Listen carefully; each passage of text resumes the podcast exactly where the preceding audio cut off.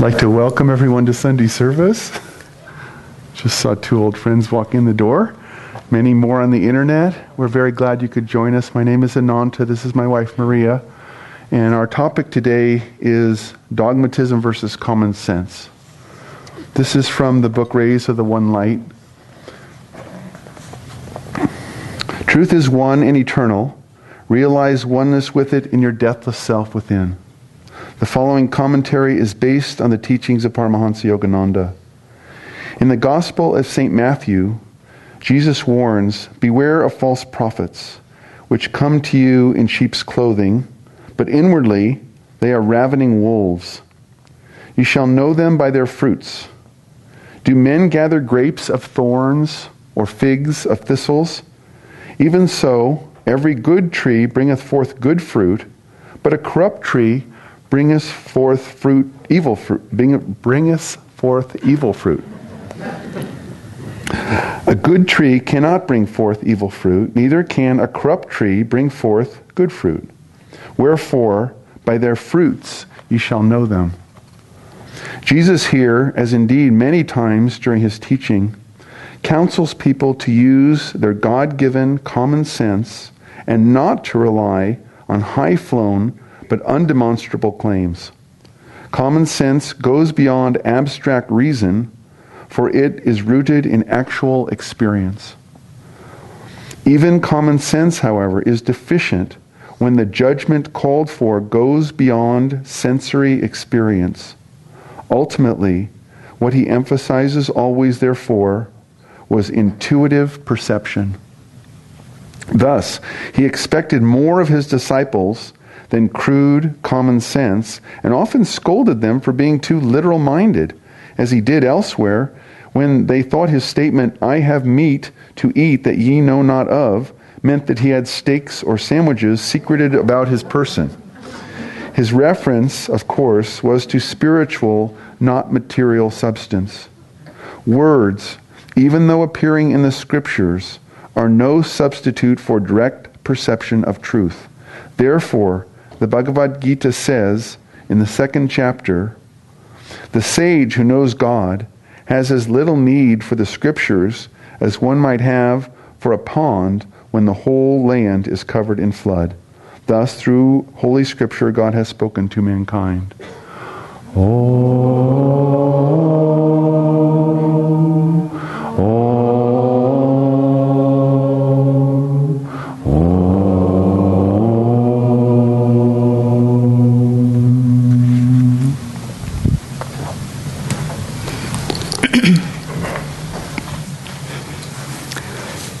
Ananta said on the way over, it's good we didn't do this reading before the week of inner renewal.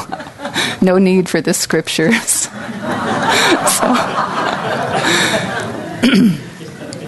okay.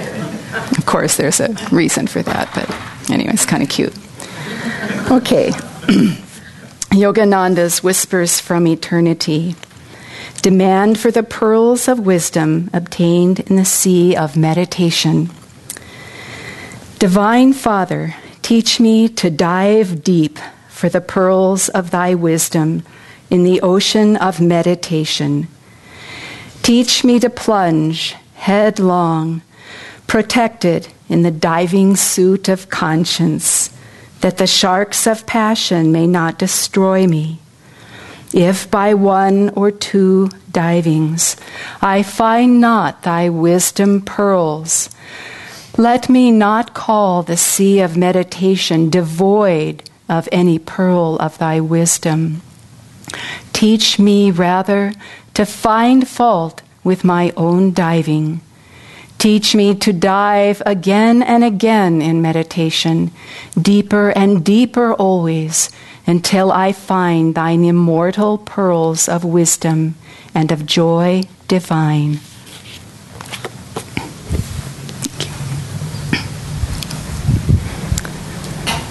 I want to just take the opportunity to thank everyone here and beyond for just a wonderful inner renewal week. All of the preparations, the kitchen staff, the setup, the takedown, the kirtan, the initiations. It is. Uh, it's just amazing, isn't it, that we have this opportunity in a renewal week, spiritual renewal week, and we can come together like this as Guru Bhais and share in this kind of way. It just never ceases to amaze me. So, our service this morning is on dogmatism versus common sense. And Yogananda, he tells of a time when he was speaking with a fundamentalist preacher, a preacher who had depended on a very literal translation of the Bible. And Yogananda said to him, How is it that this snake speaks to Eve? and the preacher goes quiet for a moment and, with total assurance, says, In those days, snakes could talk. and Yogananda, I bow to the colossal temple of ignorance in you. And he, you know, we look at this story and we laugh at it. But how many times, probably in some incarnation and another, this incarnation, have we ourselves been hooked by some dogmatism, some in some way, be it the spiritual life or life itself? The masters, Jesus, Krishna, Buddha, all of them, they want us to understand. They don't want to rob us of that opportunity. They don't want us to uh, follow them blindly. They want our enlightenment. They wish and hope for enlightenment. Yogananda said, I want to give each of you an experience of Him. They want that for us. They want us to know from inside our own selves what they are saying, what they are offering, so that we are on that, residing on that same plane of consciousness and being as they are, because they see us there already. They don't see us as here and them up here, but we are all sharing in that knowledge, in that divine wisdom through our own inner experience. And if we follow in this life teaching blindly, growth stops it all stops. We go nowhere. It's so essential to this path, our path, what we've been given. It's so essential to our knowing of God. Yukteswar, before Yogananda met him, he said he went to a forest hermitage and he observed there a certain teacher, a very renowned spiritual teacher. And he observed the way he taught, really the way that teaching is given, way from way back in time in ancient India. And he observed this teacher. He was seated there, the disciples around him. They all had their Gita open. And he had them at a particular passage for about a half an hour or so. Then he had them close the book, close their eyes, and sit in meditation. And about a half an hour went by.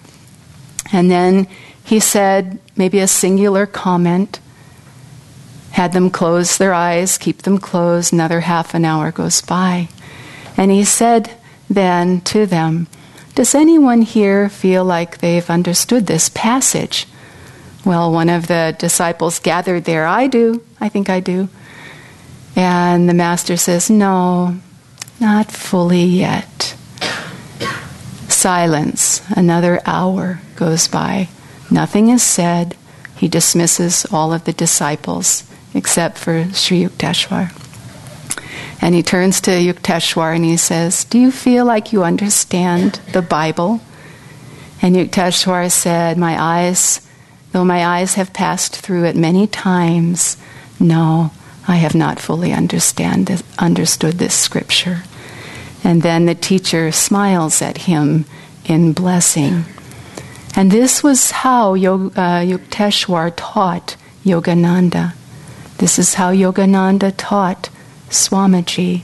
This is how Swamiji has taught us. Whenever Yogananda came to Yukteswar, uh, when Yukteswar was sharing the teachings with him, Yukteswar said, Yogananda, you must know this. And when Yogananda said when he first came to Yukteswar, Yukteswar said at that time, many teachers will ask you, will you know, get you to believe in them, and then they'll expect you to follow their logic in everything. He said they'll pop out your eyes of reason, expect you to follow everything. That's how he said it. And he said, But I want you to use your eyes of reason, and I will give you the third eye of wisdom. And so that's our lineage, that's our heritage. We have these sacred scriptures, we have this sacred teaching, we have these techniques, but all along the way, our heritage, our legacy is one of these great masters telling us that we, through our own experience, our own inner attunement, can realize God, can know these truths for ourselves. And so we start with our own experience. You know, we look at life and what do we see? How does it make us feel? Do we feel uplifted? Do we feel inspired by it?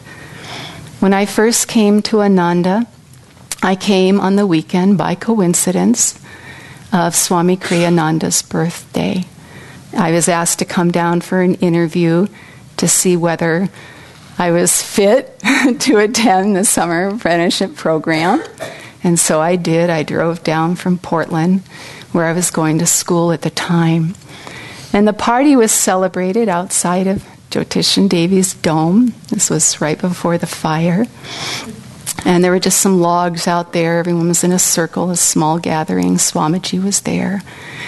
And I remember sitting there and looking at him. And mind you, I hadn't read the autobiography, I didn't know it existed. Swamiji hadn't read The Path, I hadn't read The Path. I was pretty clueless on every level. I was coming to Ananda to learn how to meditate, that's all I knew. and I was sitting there and I was looking at him, and I thought, here is an individual who knows more than I know. Here is an individual who knows more than I will probably ever know. And that was it. I just, I understood by the grace of God this, a little bit of this person, a little bit of this individual. So, what, what does it feel like? What are we experiencing? Is it something that uplifts us? Is it something that inspires us in our life? In our practices.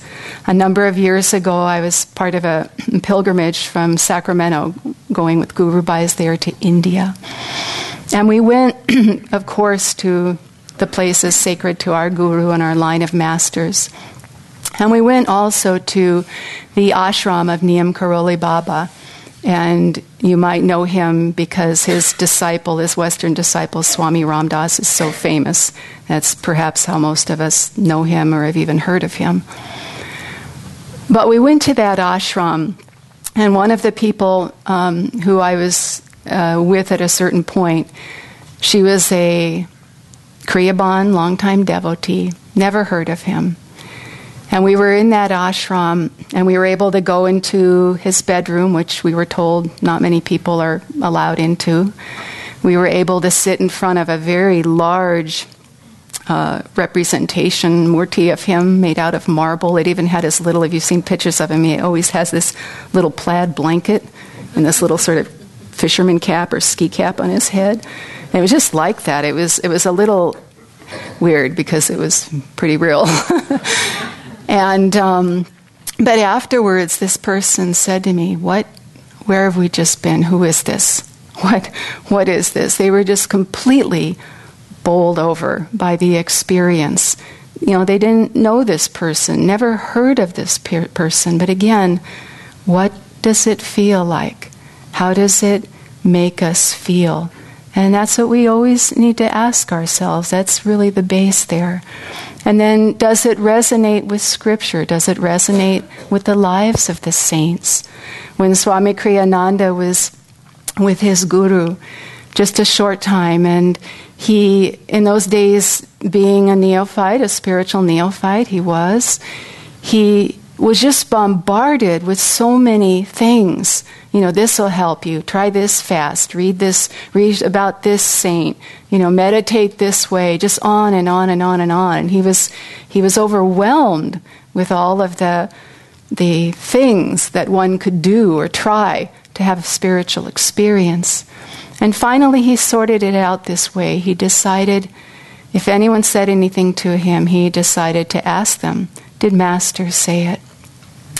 And as he started to attune his consciousness to that, to his guru, because his guru for him, you know, again, he didn't have any background for this in this life on a certain level, and yet intuitively just asking, what does this feel like? What is this experience like? What does this consciousness feel like to me? And he knew in Yogananda, here is someone real. Here is someone of God consciousness. So, what does he say? Is it true? Is it true? Because if he says it's true, then at least let me use that as pole star and go in that direction and stay on that solid path until I get firm and deeper within my own self. And then, how does it affect others? How does that, uh, you know, to know what is true, to know what is real, how do other people respond to it? How do they experience it? Devi and Jyotish wrote in a letter recently while they were still in India. Swamiji had just come in on the plane from Kolkata to Mumbai. And he was walking off the plane, didn't say anything. And this little old man came up and said, Who is that? Who is that man? He is a great Atman, a great soul. India needs more like him.